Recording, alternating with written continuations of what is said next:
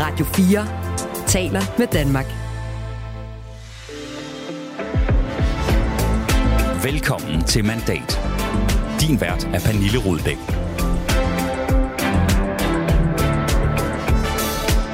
Det er historiske dage i dansk politik. I aftes lød det sådan her foran Amalienborg. Det er de her tre partier, som er blevet enige om at påtage sig ansvaret sammen, og, øh, og det glæder vi os til at, at fortælle mere om i morgen. Ja, Mette Frederiksen fortalte, at Socialdemokratiet, Venstre og Moderaterne er klar til at danne regering. Og om 55 minutter, ja, så bliver vi altså meget klogere på, hvad det så betyder. Her holder Mette Frederiksen, Jakob Ellemann og Lars Løkke Rasmussen nemlig pressemøde og løfter sløret for, hvad det egentlig er for et regeringsgrundlag, de tre har kunne enes om. Hvem har slugt de største kameler, og hvem har fået presset mest igennem? Vi sender det hele en udvidet mandat frem til klokken 13 med masser af gæster, analyser analyser og pressemøde. Jeg hedder Pernille Rudbæk. Velkommen til. Og Thomas Larsen, politisk redaktør her på kanalen. Du er her selvfølgelig også. Spændende dag, må man sige. Det må man sige. Det er simpelthen et stykke historie, vi viden til. Hvad forventer du dig af det regeringsgrundlag, som øh, vi snart får lov til at få det første kig ind i?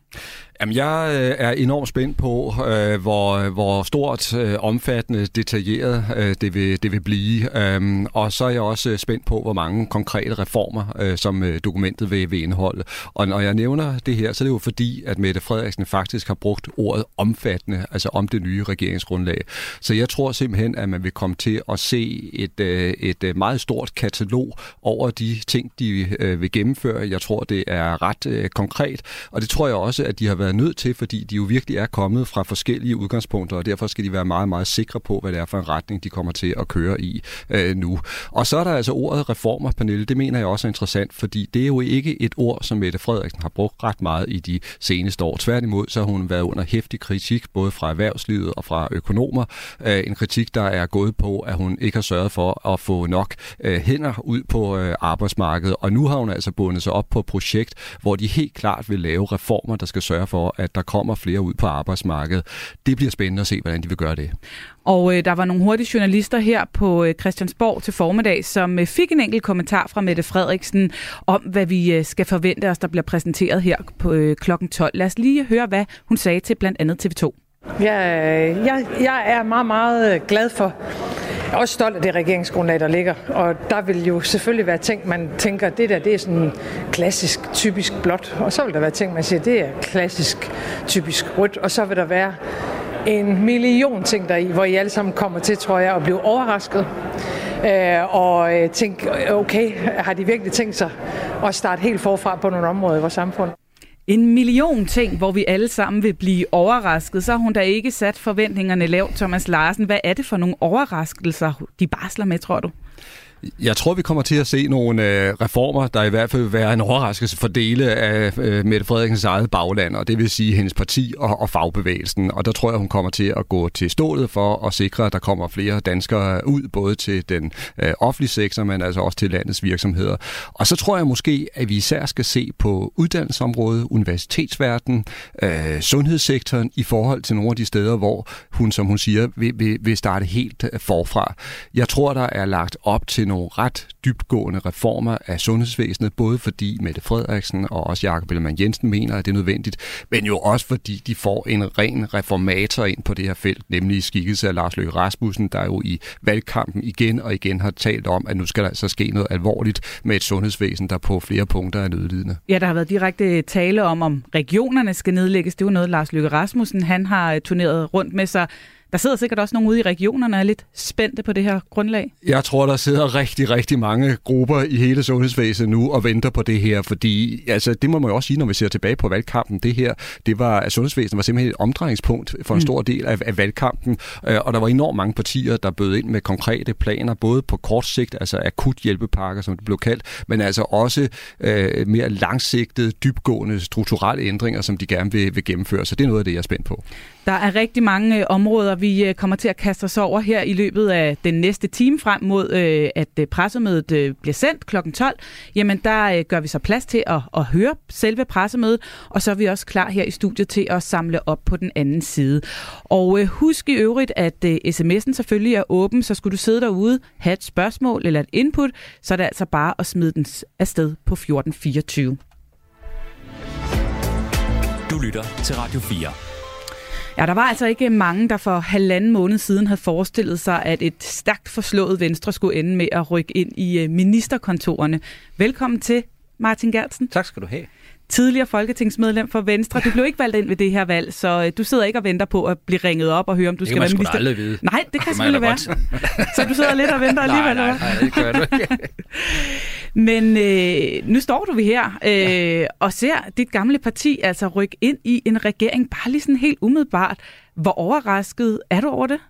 Ja, jeg er jo ikke overrasket nu her på den korte bane, vel? Altså, fordi det har der jo været optrækt til i, øh, i dage og i virkeligheden i ugevis til, at man ligesom skulle øh, i, i den der retning, og man kan sige, de der 1 plus 1 løftebrud, øh, som er blevet fortsat her inden for den seneste uges tid, det signalerer jo i hvert fald, at, at, at det har man jo ikke nødt at udsætte sig selv for, hvis det ikke var, at man endte i regering. Så det har været altså, et stykke tid undervejs. Mm. Ikke? Så helt i chok er jeg nok ikke. Men hvordan har du det så med det? Er det en glædens dag eller en skuffelsens dag for dig? Jamen altså, hvis man skal gribe det sådan lidt uh, analytisk an her, ikke, så er der jo på den ene side, uh, kan man sige, kan, kan partiet ligesom over, vinde al den der snak, øh, som jo også slider på troværdigheden, det må man jo bare sige lige mm. nu, øh, som handler om, om, om både løftebrud 1 og løftebrud 2. Altså det ene, som handler om, vi skulle i hvert fald aldrig nogensinde regere med Socialdemokraterne, det kommer vi så nu, øh, og det var et ultimativt krav, man ville have den advokatvurdering, den kommer så heller ikke. Øh, så det, det, det er jo det, der vejer den ingen øh, vægtskål. Det andet er, det ser jo ud som om, man får en knaldblå regering, altså med en knaldblå øh, politik, og det var jeg selvfølgelig, altså med sådan et liberalt udgangspunkt jo i positiv retning. Ikke? Ja, du var her inden for nogle uger siden at sige, at øh, hvis Venstre skal gå i regering, ja, så skal vi simpelthen have et regeringsgrundlag, der er så højblåt, at det kløver Socialdemokratiet midt over. Ja, Nå, det, jamen det, ja, okay. Du, du, du, ja. Der, der var skruet op for retorikken. Med det, vi ved jo ikke, hvad der står i det nu, men de ting, som der sådan bliver tegnet et billede af, den retning, det trækker, er det så med ro i maven over, at det her det er blot nok til, til Venstre, tænker du? Ja, det synes jeg bestemt, at man kan være helt rolig i maven overfor. Altså, ja, det er helt paradoxalt i den her situation, det er, at man jo rent faktisk får et, som jeg lytter mig til det, et langt mere blot regeringsgrundlag, end det, øh, den politik, Venstre gik til valg på. Altså, det er jo det, der er helt vildt paradoxalt i det her, at vi i virkeligheden, hvis man sådan skal sætte det en lille smule på spidsen, har været over i det konservative, meget udskældte konservative skatteplan øh, og låne noget politik, som man så har proppet ind i det her regeringsgrundlag nu. Øh, så jeg er sådan set meget ro i maven i forhold til, til spørgsmålet omkring det, det politiske indhold af, af, af, den her, øh, af det her regeringsgrundlag. Det, det, det afgørende her er jo, altså, øh, kan det så opveje hele den der diskussion om løftebrud? Og der må man jo bare sige, de er jo trods alt ikke helt idioter i Venstres øh, ledelse, og man har jo godt vidst, at, at når man ligesom sagde, jamen altså, vi kommer til øh, at øh, dels gå i regering med Socialdemokraterne, selvom vi lovede noget andet, vi kommer til at skrotte den der advokatvurdering, så har det jo været en politisk afvejning af, at et, øh, vi kan få noget mere blå politik ud af den her måde at agere på, øh, og formentlig også to, nemlig at det her, det vil bringe Jacob Ellemann tættere på statsministerposten okay. end alternativet. Øh, og det, det er jo, øh, vil jeg tro, den afvejning, man har, har lavet, øh, og som jeg regner med, at man har lavet. Ikke? Det, det må lige uddybe det her med, det bringer Jakob Ellemann tættere på statsministerposten. For mange har jo sagt, at hvis han gør det her, så bliver han aldrig statsminister. Så hvad mener du med det? Ja, at, at, at Venstre er et parti, øh, som i sit DNA dels ønsker at få politisk indflydelse. Det synes jeg, man får øh, altså foldet ud for fuld hammer øh, lige nu. Øh, men en anden del af DNA'et er jo, at man gerne vil sætte sig på magten øh, og Venstre gerne vil have øh, statsministerposten. Det kan vi ikke få lige nu, øh, men derfor bliver man jo nødt til at lægge en strategi for, hvordan kan vi så få den på længere sigt. Og der har afvejningen jo så været, øh, at, at øh, den ene mulighed, det er at sætte sig og surmule sammen med Morten Messersmith og Inger Støjberg. Det har man ikke ville.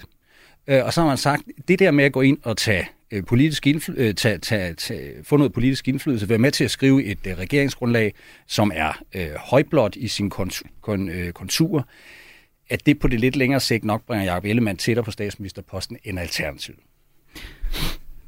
Thomas, øh, du markerede lige. Jamen, jeg kan godt øh, få til, fordi det bliver jo i virkeligheden altså den her kamp, som øh, Jakob Ellemann Jensen og Venstre skal ud og, og udkæmpe øh, nu, fordi det er klart, at øh, løftebrudsdiskussionen, den er giftig for Venstre, og den er giftig for øh, Ellemann, og den kan komme til at klæbe til ham i, i mange år på den måde, kan man sige, underminere hans øh, troværdighed. Og det, der er hans bedste våben mod den diskussion, det er lige præcis at vise, at han får masser af indflydelse. Han er med til at guide Danmark øh, igennem usikre tider, og han får simpelthen også masser af konkret venstrepolitik øh, i, i, igennem. Og dermed kan han så langsomt altså, vokse mm. på baggrund af de resultater, han kan få øh, øh indført. Men jeg har lige en ekstra lille pointe, fordi der er jo ingen tvivl om, at den mand, der har stået i centrum af hele løftebrudstormen eller diskussionen lige indtil nu, det er Jakob Ellemann Jensen. Men det, der kommer til at ske nu, tror jeg, det er, at det er Mette Frederiksen, der rykker direkte ind i, i, i stormen og i, i centrum her. Fordi jeg er også enig med Martin Gersen i, at som det tegner sig nu, så bliver det et øh, grundlag, der på mange felter bliver, bliver blot. Og øh, vi kan se, at en som Bjarne Korydon, han er ude og sige, at det her det er simpelthen den bedste julegave, han nogensinde har fået. Og jeg skal bare hilse at sige, hvis der er noget, der har kendetegnet Socialdemokratiet i det senere år, så er det Mette Frederiksen. Hun har lagt maksimal afstand til Bjarne Korydon, mm. og nu sidder han nærmest og hylder hende for at være drejet i en blå retning og ansvarlig retning og vil begynde at forfølge øh, reformer. Så hun får rigtig meget, hun skal ud og forsvare nu. Men lad os lige tage fat i den her løftebrudsdiskussion, Martin Gertsen, for det har jo været nogle rimelig hektiske dage for, for Venstre, for Jakob Ellemann Jensen. Han har været i hovedbestyrelsen for retningsudvalget mm. og skulle forklare, hvorfor man har tænkt sig at gå i regering, stå skoleret. Der blev lækket en lydoptagelse, hvor der blev øh, stillet øh, angiveligt en masse kritiske spørgsmål, især til, hvorfor man løber for det her løfte om, at der skulle laves en uvildig advokatvurdering af, af Mette Frederiksens rolle i, øh, i Mink-sagen. Hvad siger det dig, at der sker sådan noget, som at der er en lydfil, der bliver lækket af? Altså, nogen taler jo om, er der en giftig stemning, når sådan noget sker, eller hvordan tolker du det? Nej, jeg, ja, det ser sgu da ikke godt ud, og det, det, det, altså, folk har jo også været rystet over det sådan noget, ikke? Må jeg bare sige til det der med, med de to løftebrud, altså, det, det kan ikke overraske nogen, at løftebrud 2 kommer som en naturlig konsekvens af løftebrud 1. Øh, og i virkeligheden skulle man måske have gjort sig den ulejlighed, da Jakob ligesom var Altså, i, hvis man går i regering, ja, så kom der altså, heller ikke den her advokatvurdering. Nej, og det, det skulle man måske have gjort sig lidt mere umage, både internt og for den sags skyld også eksternt. Øh, da, allerede da Jakob gav det der interview i, var det Libert her for noget tid siden, der, der skulle han måske have slået de der to løftebrud sammen og sagt, der kommer til at ske mm. øh, det her, fordi Altså nu har vi så fået to runder med, med løftebrudsdiskussion i stedet for med, med lige høj øh, stemmeføring og, og stå hej og sådan noget. Man måske øh, kunne man have gjort sig lidt umage med at kommunikere det der samtidig. Men øh, jeg, jeg synes egentlig, bortset fra den der lydfil, og det ser jo ikke godt ud, og det skal man ikke, og det har der også været meget øh, stå hej øh, omkring. Jeg synes egentlig, i forhold til, hvad jeg har oplevet tidligere igennem, i hvert fald de sidste 10-15 år i Venstre, at der er forholdsvis roligt i Venstres bagland. Altså, du behøver ikke at gå længere tilbage end til spørgsmål omkring, øh, apropos det, der er Thomas talte om før, diskussion om regionernes fremtid her for, for få år tilbage. Der var langt mere ballade. Altså, øh, øh, da den tidligere regering med Lars Løkke Rasmussen i, i spidsen foreslog, at regionerne skulle afskaffes, der, der, der, der, der var partiet jo decideret ude i noget, der kunne minde om, om nedsmeltning. Vi har set opgør mellem Christian Jensen og Lars øh, Løkke Rasmussen. Der har, altså, der har været alle mulige begivenheder i Venstres historie her igennem de sidste 10-15 år, som jeg synes er langt værre end det her. Så øh, er din vurdering i virkeligheden, at når vi først begynder at kigge ind i det her øh, regeringsgrundlag, og hvis det tegner sig blot nok, så vil de her kritiske røster i Venstres bagland forstå med så småt, altså det er ikke noget, som for alvor tror ham? Jeg tror, der, er, vi ved jo, der er medlemmer, der har meldt sig ud, fordi de mm. suger over øh, det her. Jeg kender ikke øh, omfanget af, af, af det. Øh, men, men, ja, men, men det afgørende bliver jo her, om det, der står i det der regeringsgrundlag, som du siger, ligesom kan opveje den der løftebrudsdiskussion. Måske ikke lige her og nu, øh, men, men, men måske mere på, øh, på den lange bane. Vi skal jo ikke til folketingsvalg i morgen, trods alt uanset hvor lang tid man levner den her regerings øh, overlevelseschancer. Øh, så, så det er jo mere på den lange bane, det er interessant øh, at se det her i, i mm. altså, se det i det lys. Ikke? Nu ved vi jo ikke, hvad der står, hvad han har fået til gengæld, så at sige, for at, at lægge Nej, den her mink, øh, mink-sag øh, lidt væk igen. Men, men der blev også lækket noget af det, han siger. Han siger jo blandt andet, ifølge de her lydoptagelser, hvis vi kan få noget på arbejdsudbud, mm. på CO2-afgift, på skattelettelser, reform af velfærdssamfundet, nytænke uddannelserne, noget på forsvarsudgifterne, så synes han egentlig, at man varetager Venstres medlemmers interesser ordentligt ved at gå øh, i en regering. Er det, hvad er det for nogle kerneområder, vurderer du, hvor Venstre virkelig skal have sat deres øh, aftryk i det her regeringsgrundlag, hvis det skal retfærdiggøre, så at sige, også ud i baglandet, at man har valgt hvis at gå i skal regering? Hvis man skal lede efter en lille bitte ting, jeg har sagt, hvor vi adskiller os fra Socialdemokraterne, så er det spørgsmål omkring vild, øh, frit valg og konkurrence i den offentlige sektor. Øh, I hvert fald i forhold til spørgsmål omkring den valgkamp, vi lige har været igennem. Øh, der, der, der, hvis der bliver leveret på det, så tror jeg, mange venstrefolk vil juble. Så er det klart, der, der bliver jo leveret meget tror jeg, på det, der handler om at skaffe nogle flere hænder og nogle flere hoveder, altså på hele spørgsmålet omkring arbejdskraft. Øh, øh, og, og der kommer det politiske indhold, vi ser her, jo til at overhale det i Venstre ment i valgkampen. Det er positivt i virkeligheden. Øh, og så er der skattelettelser. Altså hvis man både kan få skattelettelser i bunden til erhvervslivet, øh, og sågar i toppen af indkomstskalaen, øh, så, så vil det i, altså det vil jo langt overstige, hvis jeg skal karikere det en lille smule, langt overstige, hvad man kunne have fået i en forhandling med Morten Messerschmidt øh, og Dansk Folkeparti. Og det er jo det, øh, der ligesom er, øh, tror jeg, Venstreledelses claim to fame på det politiske indhold af den her aftale.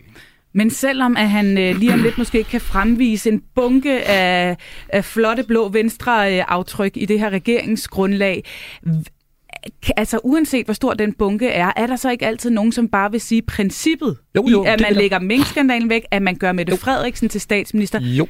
Det Jamen, ja, er jo, et løftebrud, vi aldrig kan komme os over. Jo, det vil der være. Og det, jeg kan jo ikke, altså, så vil jeg kunne tjene rigtig, rigtig mange penge, tror jeg. jeg. Jeg aner jo ikke, hvad der kommer til at ske på den lange bane i forhold til, hvordan alle med, øh, en til en alle Venstres medlemmer øh, kommer til at reagere, eller en til en alle øh, vælgerne ude i vælgerhavet kommer til at, øh, til at reagere. Men jeg siger bare, at afvejningen i Venstres ledelse har været, at på den lange bane kan det bedre betale sig for Venstre, ligesom at komme over de der to løftebrudsdiskussioner der, i forhold til at sidde uden for indflydelse øh, i, øh, i fire år i træk. Det er den afvejning, der har været, at det, det her, det bringer Jacob Ellemann tættere på statsministerposten end alternativet. Det, det er den afvejning, der har været.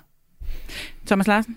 Jamen det, der er så spændende, tror jeg, det er, at vi kommer til at se en uh, politisk kamp her midt i den her diskussion om, om løftebrudene. Og der vil være to fortællinger, der kommer til at stå over for hinanden, og det bliver helt afgørende, hvad det er for en af fortællingerne, der kommer til at stå bag. Fordi man kan sige det sådan meget groft sagt, at kritikerne, de vil sige, at det her, det er en regering, der er født i synd, ikke?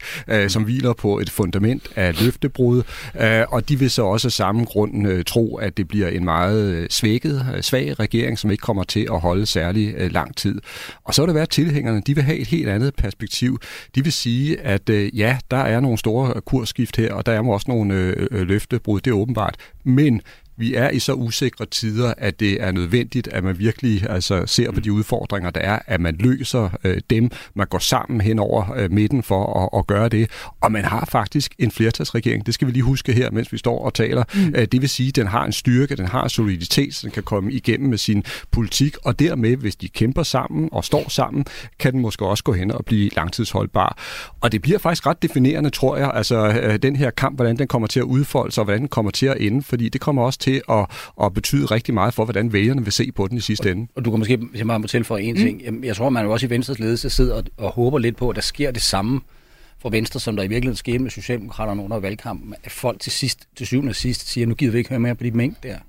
Altså, øh, øh, Socialdemokraterne kom jo paradox, altså de var jo ved at nedsmelte fuldstændig, både lige før og lige efter sommerferien, og alligevel går Socialdemokraterne styrket ud af den her valgkamp, og det er der sikkert alle mulige analyser af, men en af, en af bestanddelene handler jo om, at folk kan ikke høre mere på de der mink. Altså, øh, øh, hovedparten af den danske befolkning. Der er selvfølgelig nogen, der gjorde det slet ikke for at forklejne den diskussion, mm. men der var jo nogen, der var trætte af at høre på det, det må man bare sige.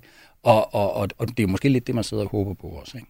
At når vi først går i gang med at kigge på, øh, på politik og reformer og alt muligt andet, så... Jeg siger ikke, det ender sådan, vel, Pernille, men jeg siger bare, det er jo det, det er jo det, det er jo det, det, og det er også det, Thomas er lidt inde på, det der med det, altså det er jo der kampen er øh, mellem, øh, øh, altså det der med, hvad, hvad kommer vi alle sammen til at lægge mest vægt på, løftebrudene, eller det højblå politiske indhold af den her aftale, ikke? Og det der højblå politiske indhold af aftalen, nu har vi snakket om nogle, du nævnte nogle af de øh, områder, ja. hvor du tænkte, det, det vil være vigtige områder Så er der en ting, Venstre. hvis jeg må sige en ting, der er rigtig spændende, det er det der, som I lige var inde på, nemlig spørgsmål omkring sundhedsvæsenet. Ja. Fordi, det ved du også en hel del ja, om. det ved jo. jeg nemlig, og jeg er sindssygt spændt på, fordi når vi har talt strukturer og sådan noget øh, reformer her igennem de sidste 4-5 år, så har det været et spørgsmål omkring, hvor, hvor, øh, hvor ender regionerne som konstruktion med at være henne. Jeg tror ikke, vi får dem afskaffet.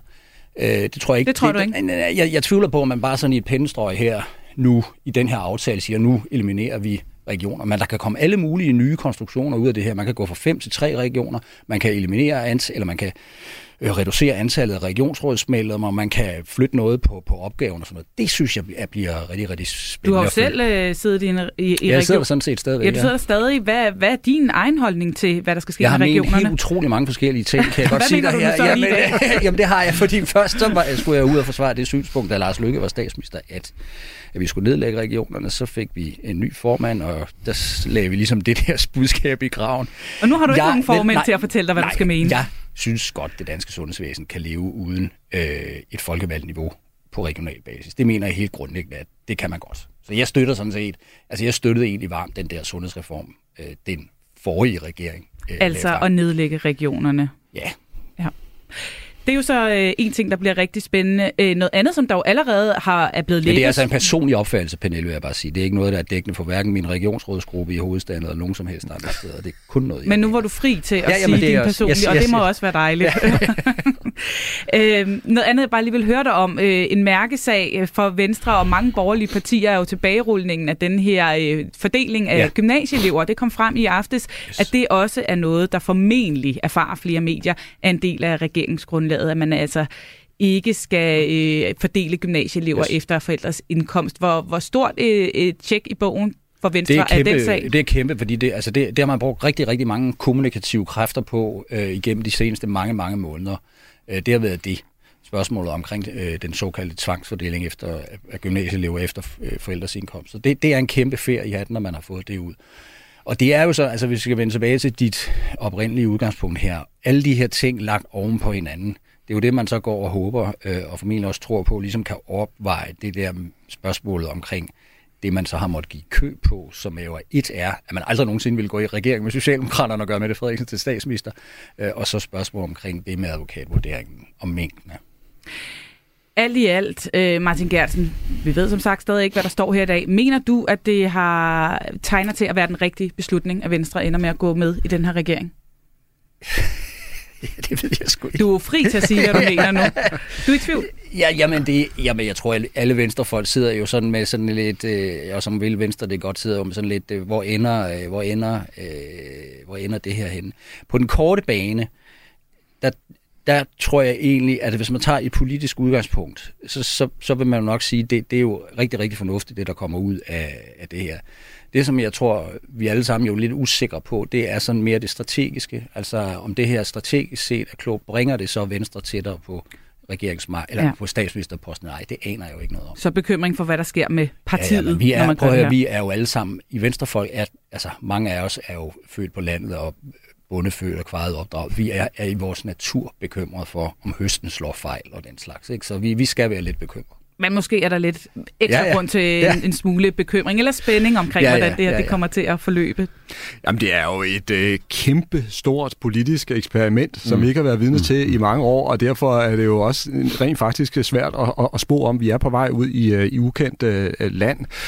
Um, og der var Martin så inde på, at det bliver virkelig spændende at se, om, om, om strategien øh, holder, og så vil jeg måske få til. Jeg synes også, det bliver spændende at se, om psykologien holder. Altså forstået på den måde, som øh, Martin også var inde på, altså det er jo to sådan øh, konkurrenter, der går sammen. Ikke? Det er to gamle politiske øh, arvefjender. Det er bønderne mod arbejderne og alt det her, ikke, som ligger i den politiske øh, historie. Og der betyder det jo også, at hvis det her skal være en, øh, en succes sådan for alvor, og hvis den her regering for alvor skal blive øh, duelig og kunne stå imod alle de angreb, der kommer, så skal de jo rent faktisk være i stand til at indgå en musketær øh. Altså det, det, det er en for alle, og alle for, for en. Øh, de, skal, de skal kæmpe øh, sammen. Det kan ikke nytte noget, at de sidder og hiver i hver deres ende af, af regeringsgrundlaget og, og ligesom siger, det fik jeg ud af det på bekostning af de andre. Øh, de skal stå sammen om det her. Og det er altså en, øh, en stor øvelse for nogle folk, der faktisk ja. har kæmpet så øh, ihærdigt mod hinanden. Det, det, det gør noget helt, øh, altså noget ganske alvorligt for selvforståelsen. Øh, det, jeg skal ikke kunne tale for Socialdemokrater. Jeg vil tro, det er det samme for dem, som det er for Venstrefolk. Altså, jeg har jo brugt 30 år af mit liv på at bekæmpe Socialdemokrater. Øh, jeg er stået op om morgenen, øh, og så har jeg øh, lavet politiske forslag, som Socialdemokraterne har stemt imod. Og så om eftermiddagen, øh, så øh, har jeg øh, så bekæmpet Socialdemokraternes forslag, for, hvis jeg skal sætte et billede på det der, uanset om det sådan set så måske i virkeligheden har været meget fornuftigt, det de har foreslået så det gør noget ved selvforståelsen, det her. Ja. Altså øh, kampen på, altså bare helt nede på det lavpraktiske, kampen på de sociale medier. Altså nu har vi alle sammen været vidne til, at de har ligget og svinet, vi har ligget og svinet hinanden til på de sociale medier og sådan noget. Hvad, hvad, hvad, hvad gør, skal man så ind og, skal man nu ind og like Pernille rosenkrantz teils oplæg på øh, Facebook? Altså der, der er jo alle mulige lavpraktiske ting, som bliver helt vildt mundre at følge. Det bliver grænseoverskridende første gang, du trykker like på, på, på den knap der. Ja, og, og Martin, tak for den meget, meget ærlige beskrivelse. Jeg kan bare garantere for, at Socialdemokraterne har det på en nøjagtig samme måde i forhold til venstrefolkene. De skal altså også på pædagogisk øh, kursus nu for at, at lære at holde af venstrefolk, ikke? og pludselig se dem som allierede. Og, og på den måde, så, så er det netop en stor proces, der skal flytte sig. Og like Lars Løkke Rasmussens øh, opslag og så videre. Ja, det bliver også... Det er jo også tre, øh, du kender dem, altså Mette Frederiksen, øh, Lars Løkke Rasmussen, øh, en personlighed, der fylder noget i landskabet, Jakob Ellemann, der har skulle finde sin plads. De ja. tre mennesker øh, i samme regering, Martin Gertsen, du kender dem jo. Hvordan fungerer de tre sammen? Oh, jamen, der, er, der er jo ingen af os, der, der. Jeg, ved, jeg ved jo ikke, hvordan de tre øh, mm. de, øh, fungerer sammen. Jeg kender jo både, jeg kender jo Lars og Jakob øh, bedst. Øh, og, og, jeg, og jeg ved jo, at Jakob og Mette måske har haft det sådan lidt anstrengt med hinanden, øh, jo ikke bare politisk, men også, altså, der er blevet sagt helt utrolig mange mm. grimme ord. Altså, øh, og, og virkelig også efter, lige efter valget også jo. Altså, øh, øh, så så det, det, det er en øh, kæmpe pædagogisk op. Men, men det er jo også, altså på den anden side der er det jo også professionelle, øh, professionelle mennesker, som, som kan sætte sig ind og arbejde øh, konstruktivt øh, med tingene. Altså jeg ved jo, Lars, øh, jeg tror, han ikke beskrevet det, Thomas, på den måde, at hans kone engang har brokket sig over, at han tog folk med op i lejligheden, som havde røvrendt ham den ene gang efter den anden, og hvor, jeg, og hvor Lars ligesom havde det der tilgang til det. Men, men, men der er jo også en dag i morgen, ikke? Altså man bliver nødt til, øh, uanset hvor meget, hvor skidt man synes, at en politiske modstander har behandlet en, så er der jo en dag i morgen. Og jeg ved det jo selv, altså der, der kan jo være folk, der har, altså politikere er jo også mennesker, et eller andet sted og, og derfor kan man nogle gange godt føle sig lidt røvrendt. Ikke? Mm. Der er det svært, det ved jeg jo selv, at, ligesom at samle sig selv op og sige, at jeg skal samarbejde med det pågældende menneske igen om 14 dage, 3 uger, et halvt år, et helt år. Men det kan de her mennesker på det her niveau. Inden vi slipper dig helt, øh, Martin Gertsen, øh, så var jeg også lige lidt nysgerrig på noget af det, der kommer til at ske i morgen, hvor at øh, vi får præsenteret regeringen og også finder ud af, ja. hvem der skal være minister for hvad. Hvad bliver vigtigt for Venstre i forhold til, hvilke ministerier vil du mene, at man, man helst skulle have i hus? Ja, det, altså intuitivt vil jeg jo sige, at når man nu ikke kan få statsministerposten, så bliver man nødt til at sætte sig, hvis man kan det, øh, på finansministerposten, øh, fordi der har man hånd og hanke med øh, det, der foregår i national- og husholdningsregnskabet. Så det vil være det klogeste, og jeg tror egentlig også, altså hvis du prøver at sammenligne Jacob Ellemann Jensen med de to andre i den her regering, så har Lars jo, han har jo været alt for visborgmester i Greve, over amtsborgmester til sundhedsminister og finansminister og statsminister, kender hele det danske velfærdssamfund ud og ind. Mette Frederiksen har været den tur igennem, hun nu har været igennem og været statsminister i det her land. Jakob har ikke øh, de, samme, øh, de samme erfaringer med at være minister endnu. Så egentlig synes jeg, både for Venstres skyld og for hans egen skyld, det er fornuftigt, at han bliver finansminister. Øh, og tror du på, at det kan ske?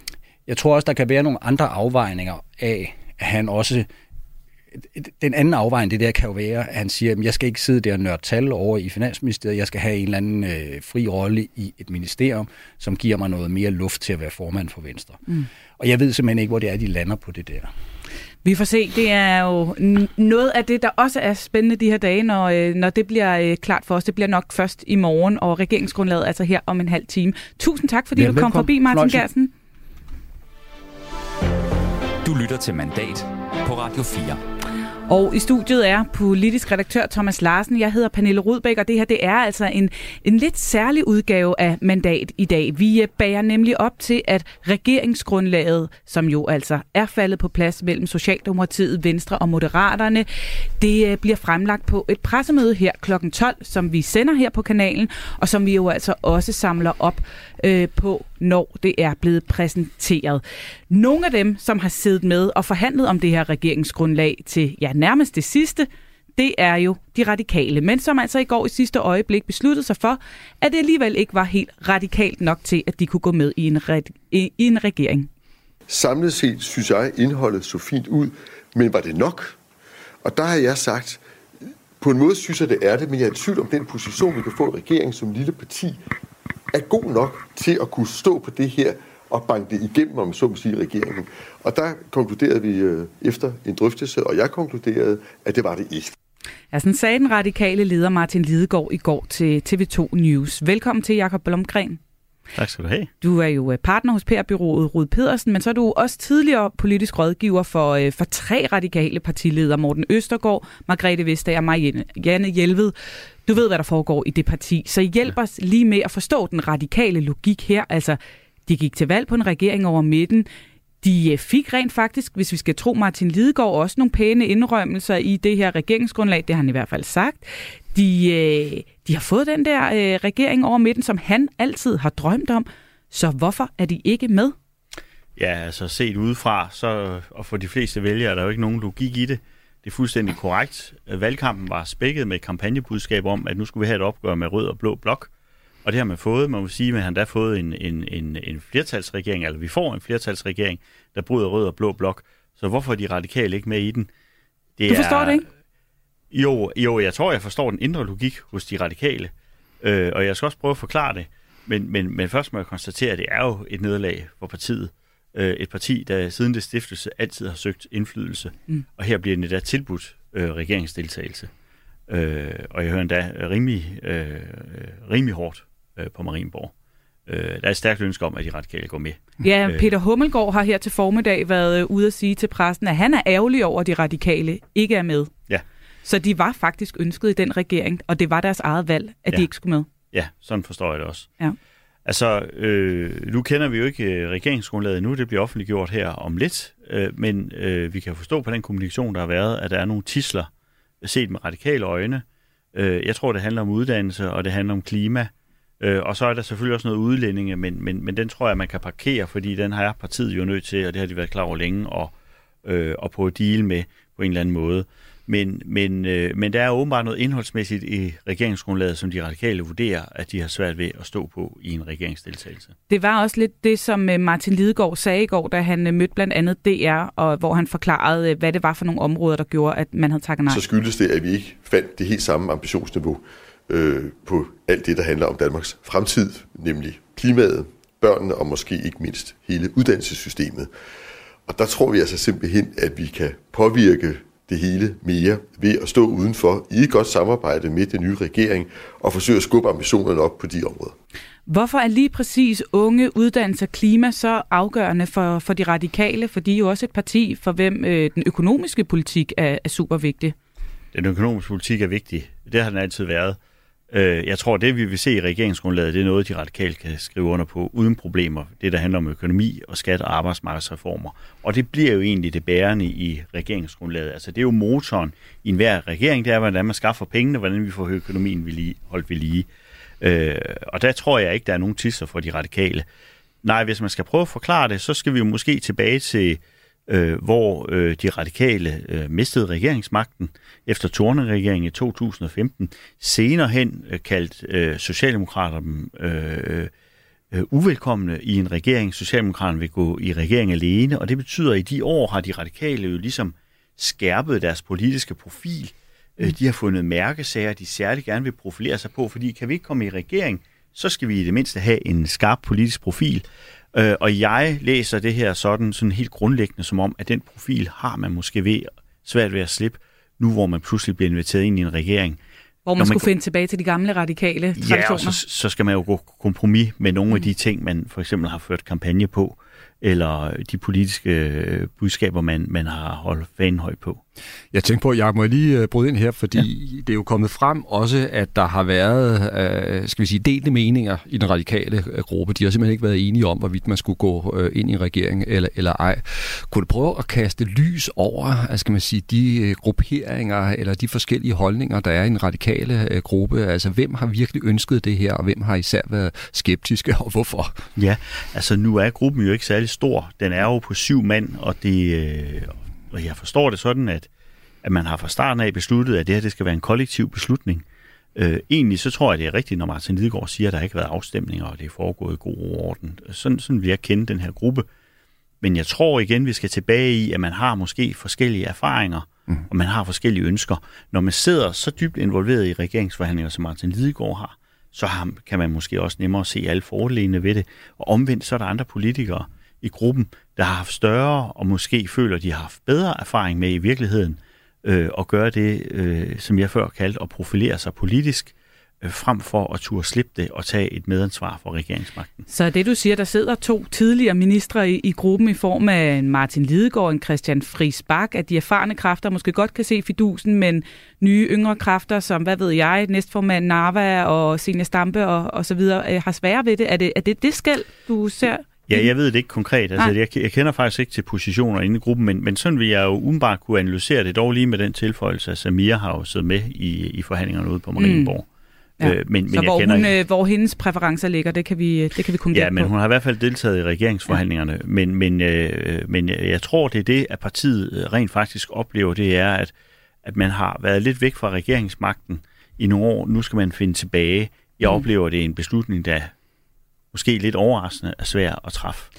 Du har, du har jo rådgivet øh, flere af partiets ledere hvad, hvad, jeg ved, det er farligt at stå her og være øh, onsdagstræner. Bliver det så at skulle rådgive igen? Men mener du, det var den rette beslutning, man traf?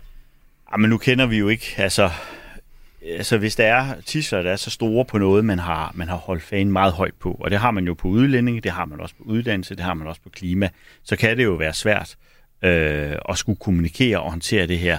Men, men, så, så det vil være svært for mig at svare enkelt på, men jeg vil nok sige, at, at partiet øh, er jo faktisk, øh, bør være også i retning af at tage regeringsansvar. Øh, det er det, det handler om for de radikale. Det vil overraske mig, hvis, hvis partiet kan se en identitet i at være en oppositions, en oppositionsperiode øh, over længere tid. Jamen det er også det, der jeg står tilbage med, og på den måde så må jeg også sige, at, at beslutningen øh, overrasker mig, fordi på mange måder så er det jo sådan en kortslutning af normal radikal øh, tankegang, ikke? hvor man virkelig søger ind øh, efter indflydelsen, man vil ind i maskinrummet, man vil ind i, i ministerkontorerne og drive udviklingen øh, derfra. Og så hører vi nu Martin Lidegaard, og han skal selvfølgelig også prøve at forsvare den her beslutning, de nåede frem til, men han står så og siger, at han mener måske, at de kan få mere indflydelse ved at være uden for regeringen. Og der tænker jeg, altså hvis jeg ser på skiftende regeringer, så vil jeg jo sige, at i 9 ud af 10 tilfælde, så har man jo altid større magt og indflydelse, når man sidder indenfor. Hvad siger du der, Jacob? Jamen, det, det er jeg helt enig med dig i, Thomas. Altså, jeg, jeg synes sidst vi så, vi har set det nogle gange, at, at partier, der har prøvet at køre den der, ikke rigtig får succes i længden. Jeg vil sige, Dansk Folkeparti som støtteparti for lykkeregeringen, ikke med 21 procent valgte ikke at gå i regering. Vi kan diskutere, hvad det var, vælgerne straffede dem for efterfølgende, men, men jeg tror nu, at, at grundlæggende har det været, at man ikke har, har taget den magt, man egentlig var. Og så skal jeg lige sige, at, øh, at vi skal også huske, det er jo egentlig løftebrudenes tid, mm. eller hvad vi nu skal kalde det. Altså alle er jo ude her. Mette Frederiksen kommer også senere her i dag, da hun selv varslede, at hun kommer også til at, at, at tage nogle tæsk i det, hun vil præsentere. Venstre har været ude, øh, så egentlig kan man sige, at, at det, det koster jo at gå i regering. Man må jo forlade nogle af sine, sine, sine standpunkter. Og det har de radikale i hvert fald ikke i den grad, øh, som øh, regeringsgrundlaget er landet på, været villige til. Lad os lige høre, hvad Lidegaard øh, sagde til DR i går om øh, øh, radikales rolle nu her, som vi også var lidt inde på. Altså fordi man vil jo ikke være støtteparti, eller det er der i hvert fald ikke behov for, fordi det de facto er en flertalsregering, men man vil heller ikke gå i opposition. Han beskrev det selv sådan her. Nej, vi kommer ikke til at vælge den her regering. Dertil er der for mange flotte, gode reformer, som vi selv har været med til at øh, forhandle, og øh, så vi øh, lader den gerne leve, og så ser vi, hvad der sker, og så kommer vi til at presse den hen ad vejen for at blive lidt mere ambitiøs på, på de områder, der betyder noget for os. Og så beskriver han øh, partiets nye rolle som det her med at være en fri fugl. Og det man kan, når man er en fri aktør, som vi nu bliver, det er jo også, at man kan gå ud og række ud til aktører i samfundet. Man kan være brobygger til politikken, og så skal vi ikke glemme, at på rigtig mange af de her områder har vi brede forlig, så vi er inde i maskinrummet. Og nogle gange er det så mærkeligt, at når man er en fri parlamentariker, der kan skubbe udefra, så får man nogle gange større indflydelse, end når man skal nørkle sig på plads inde i en regering, hvor man ikke er helt enige om tingene. Ja, således øh, logikken i deres nye rolle set fra Martin Lidegaards øh, synspunkt. Øh, Jakob øh, Blomgren, hvordan ser du de radikale rolle øh, fremadrettet i din næste regeringsperiode, hvor de står jo sådan lidt ensomme inde på midten, men, men en rød opposition på den ene side, en blå opposition, og så en regering, de ikke rigtig er en del af, og der befinder de sig lidt i det farvand alene? Ja, altså, jeg vil sige, altså Martin Slidegaards citater, synes jeg afspejler mest af alt, at den grundige diskussion, den kan man ikke nå at have. Altså, den tager lang tid. Man skal først lære de nye parlamentariske spilleregler på Christiansborg og kende, når den her regering nu er udnævnt og er i arbejdstøjet. Man skal finde ud af, hvordan fungerer de andre oppositionspartier. Man skal finde ud af, hvordan bliver processerne, hvad for nogle øh, udspil kommer der fra regeringen. Vil den overhovedet have aftaler med partier rundt om, så det hører vi, at det vil den gerne. Så man kan ikke bare på i løbet af en dag øh, sådan opfinde eller, eller beskrive en ny rolle, man vil have som opposition. Og det er derfor, jeg tror, han siger både støtteparti og oppositionsparti. Jeg, jeg kan forestille mig, at partiet vil søge indflydelsen hos den her midterregering, vil komme med konstruktive politiske forslag og også lave aftaler, hvor man også kommer til at gå på kompromis, for eksempel på klimauddannelse. Øhm, det er ikke et sekund i tvivl om, at de vil søge indflydelse og, og aftaler med den her regering, for de er jo et midterparti. Øhm, vi skal også lige høre et sidste bid med Martin Lidegaard, hvor han selv sætter lidt ord på, hvor ærgerlig over han egentlig er, øh, at det endte her. Jamen det er måske århundredes paradoks, at jeg, som har været den største fortaler på en regering over midten, så står her og har truffet det her valg. Men det har jeg jo simpelthen, fordi jeg tror, det er det bedste, øh, både for Danmark og for radikale venstre. Og så håber jeg, at der kommer en anden god chance engang, måske endda inden for overskuelig øh, fremtid. Men politik er at vælge, hvor kan man få størst indflydelse, hvad kan man være i, hvad synes man repræsenterer en bedst. Og jeg er overbevist om, at øh, det her valg er det rigtige, selvom det har været svært. Århundredets paradoks kalder han det her. Han er mand, der har snakket meget om det her med at indgå regeringssamarbejde over midten. Hvor stor en bed for Martin Lidegaard er det, at det ikke er lykkedes for ham? Det er jo, det er jo et projekt, han øh, også har været varm fortaler for gennem mange år. Ja, det her det er jo ærlig kommunikation for Martin Lidegaard, det må man sige, og det er selvfølgelig en bet. Han har også svært ved at skjule sin skuffelse. Det er det jo klart, når man er gået til valg på, at der skulle komme midterregering, og man ser sig selv som en, en, en del af den, så er det en bed ikke at komme det. Og så skal man måske lægge mærke til, at det siger lidt drilsk her, at, at, at, at det han også siger undervejs, det kan være, der kommer en chance til. Og det tror jeg, at han er 100% fokuseret på, og derfor tror jeg Hvad også, det, det være er for en rigtigt. Chance? Jamen det er jo, at man kunne udvide regeringen på et tidspunkt, og så vil den øh, radikale øh, gruppe være, være, være klar til det, og alt andet øh, lige, så vil det jo også gøre regeringen endnu mere robust, altså cementere, kan man sige, flertallet øh, endnu øh, mere. Og øh, der skal vi jo altså også lige huske på, at selvom vi taler om det historiske i, at vi har fået en flertalsregering, og det er virkelig altså et, et, et nyt kapitel i historiebogen, så det er jo også en regering, som øh, på nogle punkter kan vise sig skrøbelig. Vil Lars Løkke Rasmussen altså være i stand til at kunne holde sammen på sin nye, uprøvede, uerfarne folketingsgruppe?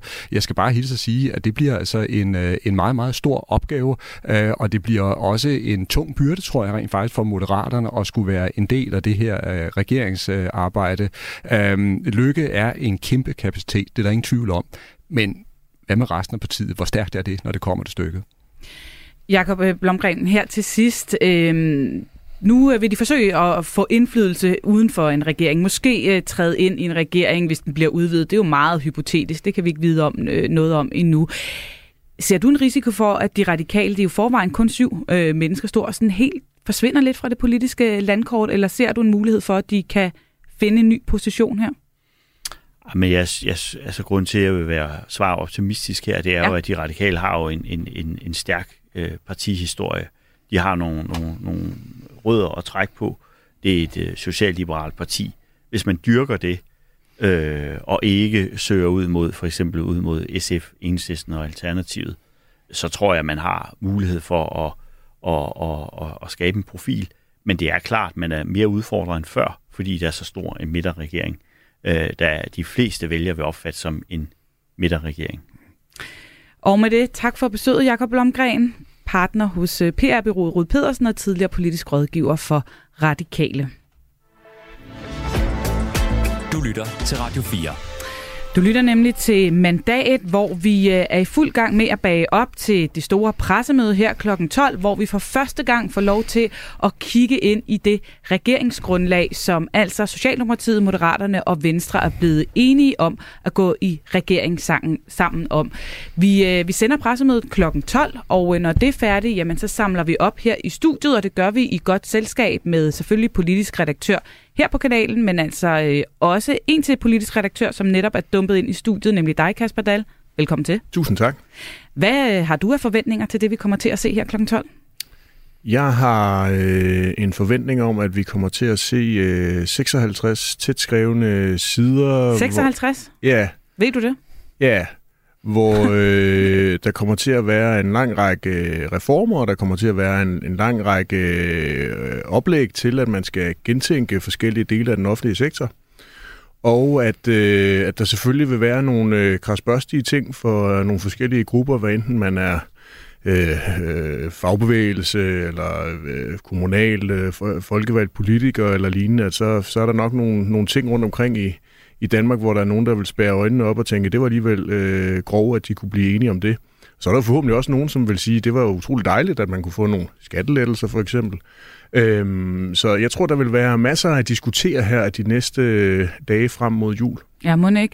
Lad os øh, lige dvæle ved noget af det, vi ved, øh, der formentlig vil indgå i, i det her regeringsgrundlag. Der er jo øh, der er ikke meget, der er sivet, men der har været små pip og øh, stumper, som forskellige medier har samlet op. Ifølge flere medier, så øh, bliver øh, aftalen om at fordele gymnasieelever på baggrund af deres forældres indkomst rullet tilbage. Det har været en blå stærk mærkesag, at øh, det skulle øh, aflyses, og det ser det altså ifølge flere medier ud til at blive. Flere medier har også fortalt, at øh, regeringsgrundlaget vil indeholde skattelettelser både i top og bund, og øh, måske at vil der også blive pillet ved topskattegrænsen, sådan at øh, den bliver hævet, så færre skal betale topskat. Der har også været meldinger om reformer, der skal øge arbejdsudbuddet. Hvad de konkret består i, det ved vi ikke nu. Og så har der selvfølgelig været den her lækkede lydfil, som BT har beskrevet, hvor at øh, Jakob Ellemann Jensen øh, siger, at øh, der også bliver forhandlet om øh, generationsskiftebeskatningen, noget der rammer familieejet virksomheder. Der er også andre medier, der taler om en nytænkning af uddannelse og SU.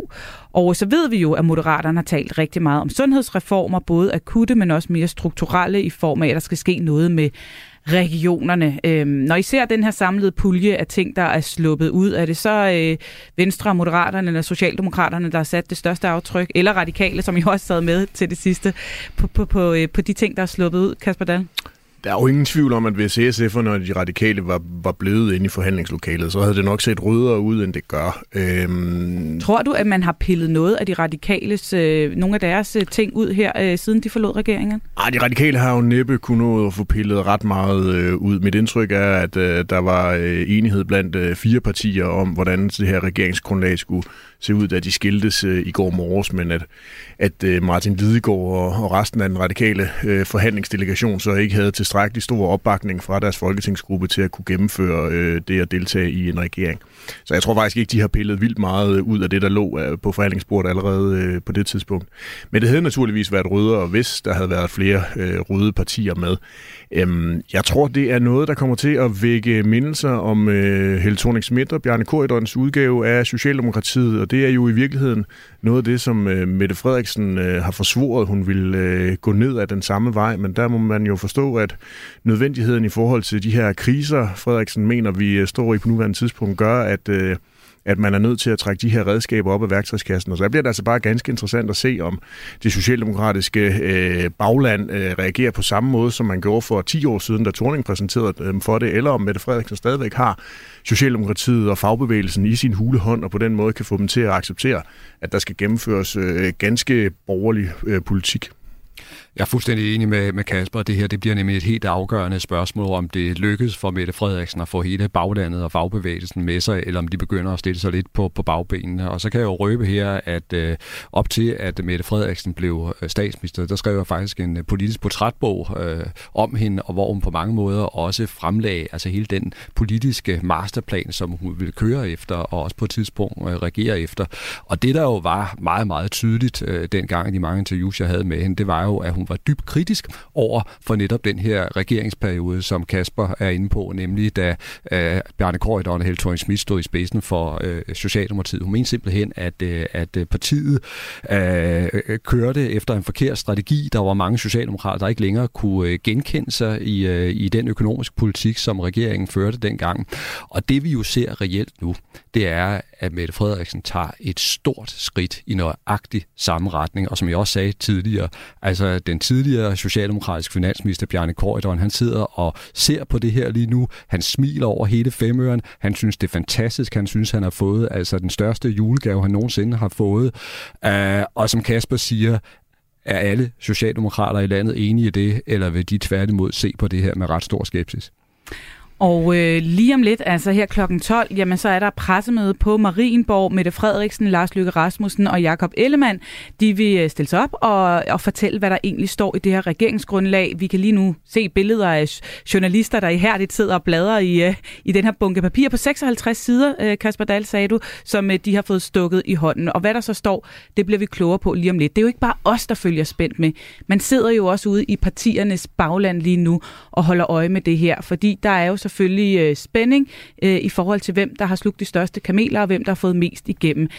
Blandt andet i øh, Venstre ser de øh, rigtig meget frem til ude i baglandet at få præsenteret det her regeringsgrundlag. Det øh, fortæller blandt andre Anders øh, G. Christensen, som er tidligere borgmester i Fagerskov Kommune og nuværende gruppe med, gruppeformand for Venstre i Region Midtjylland og også medlem af Venstres hovedbestyrelse. Jeg glæder mig i hvert fald over, at der kommer en regering nu, øh, og jeg er meget spændt på at se det regeringsgrundlag, øh, der er. Øh, det er klart, at alting kommer med en pris, øh, og det er det at indtræde i en regering selvfølgelig også komme med en pris. Øh, jeg håber og tror på, at øh, det øh, regeringsgrundlag, der kommer her senere i dag, at det vil være øh, meget blot og have nogle markante øh, venstreaftryk. Ja, men Anders øh, G. Christensen her, han ved også godt, at der er flere partier, der skulle blive enige om det her regeringsgrundlag, og at det også kan blive svært derfor. Der kan jo blive på den øh, økonomiske politik, øh, fordi der ser øh, Venstre og Socialdemokratiet alt andet lige øh, forskelligt på det. Øh, og så kan der selvfølgelig også blive øh, udfordringer, når man skal lave reformer, øh, arbejdsmarkedsreformer, som skal række øh, 10-15 år øh, øh, frem. Øh, der står vi måske også på, på to forskellige øh, standpunkter. Men øh, nu vil jeg glæde mig til at, at, at læse regeringsgrundlaget øh, øh, lidt senere her i dag, og håber, at øh, det er en, øh, en god venstre julegave her øh, lidt før tid. Ja, han håber på en god venstre julegave, og som vi har talt om, så er der jo også meget, der allerede tegner sig blot. Så i Socialdemokratiets bagland, der er de øh, selvfølgelig også spændt på, hvordan samarbejdet mellem partierne kommer til at se ud, nu når de her gamle fjender, de skal forenes i et samlet regering og med et samlet regeringsgrundlag. Her skal vi lige høre kredsformand for Socialdemokratiet i Lyngby Torbæk Kommune, Leif Tuk Tuxhøj Pedersen. Jeg skal lige vende mig til. Det er måske i virkeligheden, jeg kender jo som sagt stadig ikke et regeringsgrundlag, men sådan rent mentalt skal man øh, lige vende sig til det. Måske i virkeligheden ikke så meget ved at være sammen med Venstre. Mentalt har det faktisk allersværst I virkeligheden ved at forestille sig, at man skal være i regering med Lars Løkke. Men stadigvæk bliver man jo nødt til at sige, at der er siddet tre partiledere og lavet grundlag, og hvis de kan være professionelle, så må vi jo i baglandet også være professionelle. Men mentalt er det lidt svært ved Lars Løkke. Han har jo ligesom været den, der har lavet øh, meget, hvad skal man sige, meget lovgivning, som Socialdemokratiet har haft det meget, meget svært ved. Ikke for at nævne kommunalreformen, som han jo lavede med snæver flertal. Men man må også sige, Lars Løkke har vel også erkendt, at snæver flertal ikke holder i længden. Men mentalt skal man lige vende sig til det, uden jeg har set grundlaget.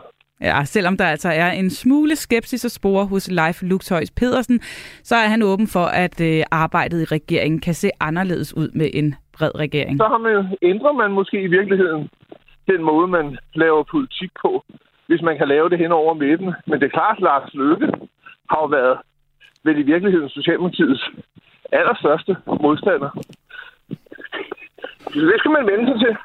Ja, det skal man lige vende sig til, Thomas Larsen. Du var inde på det tidligere. Der er altså nogle øh, folk, måske især i baglandet, der lige skal vende sig til, at øh, fjender nu er blevet til venner. Hvad er det for en øh, omstilling, der, der skal til at ske med, den er, med præsentationen af den her regering? Den er enorm, den omstilling, og, og det er jo ærligt snak, det vi hører her. Altså, de er simpelthen i gang med at skulle lave sådan en mental koldbøtte inde i hovedet, og hvor de netop pludselig skal til at, at tænke kærligt øh, om deres øh, gamle fjender, som de har slået med i, øh, ikke bare i overvis, men altså i årtier og nærmest generationer. Øh, og det er også derfor, jeg mener, at det bliver rent faktisk meget, meget afgørende for den øh, nye regerings øh, dulighed, holdbarhed, robusthed, øh, at de rent faktisk også finder sammen i et øh, skæbnefællesskab, fordi hvis de ikke kæmper for hinanden, øh, så tror jeg ret hurtigt, vi kommer til at kunne se, at der vil være masser af lækager, intriger og altså manglende sammenhold i den nye regering, så det er fuldstændig afgørende, at øh, Frederiksen og Ellemann og, og Lykke, de har tænkt sig at, at, at kæmpe sammen og, og, og stå, kan man sige, på, på samme platform.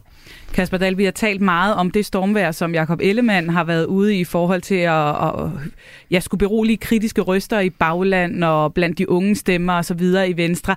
Øhm, Hvordan ser du egentlig øh, Mette Frederiksens position i forhold til det socialdemokratiske bagland? Der var, hørte vi lige en her, der i hvert fald skulle til at vende sig til tanken om, at øh, Lars Løkke nu var en ven og ikke en fjende. Kan der komme en bølge af kritiske røster herfra? For det tegner jo rimelig blot. Det kan der sagtens, og øh, den socialdemokratiske krisestyring er allerede øh, gået i gang. Der har man her til formiddag jo orienteret Folketingsgruppen dels, men jo også orienteret øh, ud i, i fagbevægelsen, fordi man godt er klar over, at der kan altså komme ganske kritiske røster øh, derfra, så man forsøger at styre det så hårdt som overhovedet muligt, og det er jo en helt anden virkelighed, som Thomas han er inde på, at øh, Socialdemokraterne også skal til at, øh, at leve i, fordi efter at have været i en etpartiregering og har haft den fulde styring over alt, hvad der kommer ud af, af kommunikation omkring regeringens indre liv, så har vi jo allerede nu set, at, øh, at venstrefolk jo i hvert fald ikke er bange for at, at, øh, at lægge fra øh, deres interne møder med, med lydklippet fra forretningsudvalget til BT. Så det er en ny virkelighed, mm-hmm. og det der kontroltab har allerede ramt Socialdemokraterne meget, meget hårdt. Det er noget, de skal til at arbejde med. Og nu har øh, klokken rundet 12, og hvis du undrer dig over, at der ikke straks er nyheder her på Radio 4, så er det jo altså fordi, at vi øh, sidder og venter på, at statsminister Mette Frederiksen og Moderaternes leder Lars Løkke Rasmussen og Venstres leder Jakob Ellemann Jensen skal holde pressemøde på Marienborg, hvor de jo altså blandt andet de sidste 41 dage har siddet og forhandlet og er blevet enige om en regering. Så snart de begynder at tale, så skruer vi op og, og lytter til, hvad de har at sige, og så er vi øh, tilbage her i studiet og samler op på den anden side. Men indtil vi ser dem med Thomas Larsen, så vil du gerne sige noget?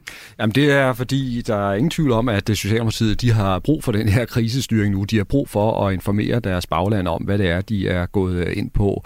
Øh, og der er jeg så spændt på at se reaktioner fra, fra fagbevægelsen, når, de, når den for alvor begynder at, at, at røre øh, på sig. Fordi det er ikke alle fagforbund, der vil klappe i hænderne over det her. Og man skal i virkeligheden også lægge mærke til, at den måske mest overstrømmende, positive, venlige modtagelse af regeringen indtil nu, det er jo i virkeligheden været for erhvervsorganisationer det har været for dansk industri, det er dansk erhverv, øh, for dansk erhverv, hvor de sidder og, og, og jubler. Så det siger jo også noget om det her altså kæmpe skridt i en ny retning, som Mette Frederiksen har taget med det her regeringsgrundlag og den nye regering.